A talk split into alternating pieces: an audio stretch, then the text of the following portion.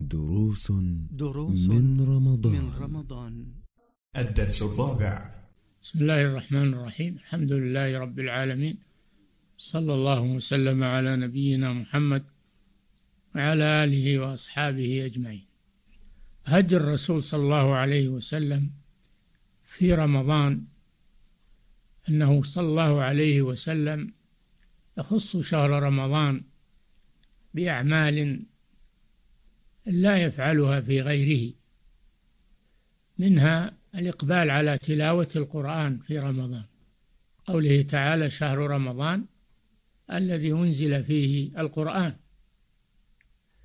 فكان صلى الله عليه وسلم تفرغ في هذا الشهر لتلاوة القرآن. وكذلك كان صلى الله عليه وسلم يعتكف في هذا الشهر العشر الأواخر من رمضان لأجل التفرغ لعبادة الله عز وجل. كان صلى الله عليه وسلم يخص شهر رمضان بمزيد من قيام الليل. فكان صلى الله عليه وسلم يجتهد في رمضان ما لا يجتهد في غيره لفضيلة الوقت. فكان صلى الله عليه وسلم يخص هذا الشهر بمزيد من الجد والاجتهاد في طاعة الله عز وجل حتى إنه يتفرغ لذلك. وكان صلى الله عليه وسلم يقبل في شهر رمضان على العبادة وعلى تلاوة القرآن على قيام الليل على إطعام الطعام على أنواع العبادات أكثر من غيره لفضيلة هذا الشهر. شهر رمضان هو شهر الخيرات والبركات والمضاعفات والأعمال الصالحة. فمن من الله عليه وأدرك شهر رمضان وتمكن من العبادة بأنواعها فإن هذا فضل من الله عليه عليه أن يشكر الله سبحانه وتعالى وأن يشغل هذا الشهر بما خص به من الأعمال الصالحة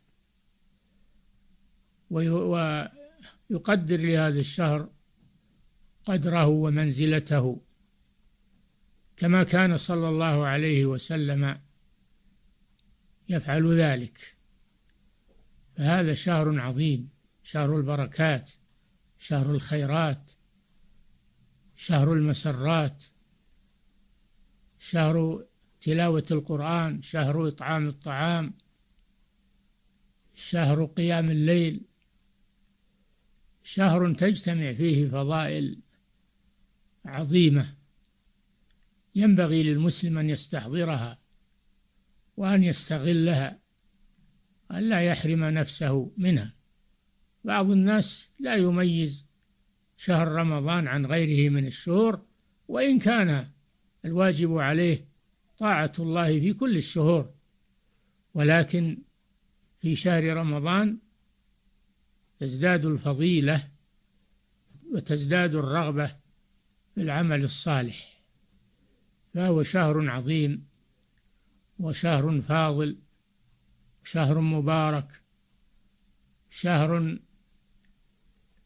يشعر فيه المسلم بنقاوة القلب وصفاء السريرة يشعر فيه المسلم بالإقبال على طاعة الله.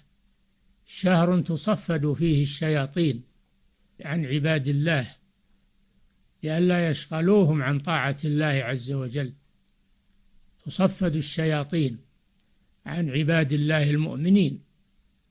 أما الكفار والمنافقون فإن الشياطين تتسلط عليهم في رمضان وفي غيره وفي شهر رمضان تتسلط عليهم أكثر لتصدهم عن طاعة الله عز وجل. فمن مزايا هذا الشهر أنه تصفد فيه الشياطين عن عباد الله المؤمنين المتقين. أنه تفتح فيه أبواب الجنان وتغلق فيه أبواب النيران وينادي مناد يا باغي الخير أقبل ويا باغي الشر أقصر وذلك في كل ليلة من شهر رمضان. ولله الحمد والمنة. كم لله من فضائل علينا في هذا الشهر المبارك. فيجب علينا أن نتنبه لذلك وألا يمر علينا هذا الشهر من غير استفادة منه فنخسره وهو غنيمة في عمر المسلم. يجب عليه أن يحافظ عليها وأن يشكر الله على بلوغ شهر رمضان ويسأل الله الإعانة على طاعة الله في هذا الشهر وأن يتقبل الله منه ذلك. فهذا غنيمة في حياة في حياة المسلم. جعلها الله وهذا الشهر فيه ليلة كما قال جل وعلا ليلة خير من ألف شهر وهي ليلة القدر. وهي مرجوة في كل ليالي هذا الشهر لا يعلمها إلا الله أخفاها الله سبحانه.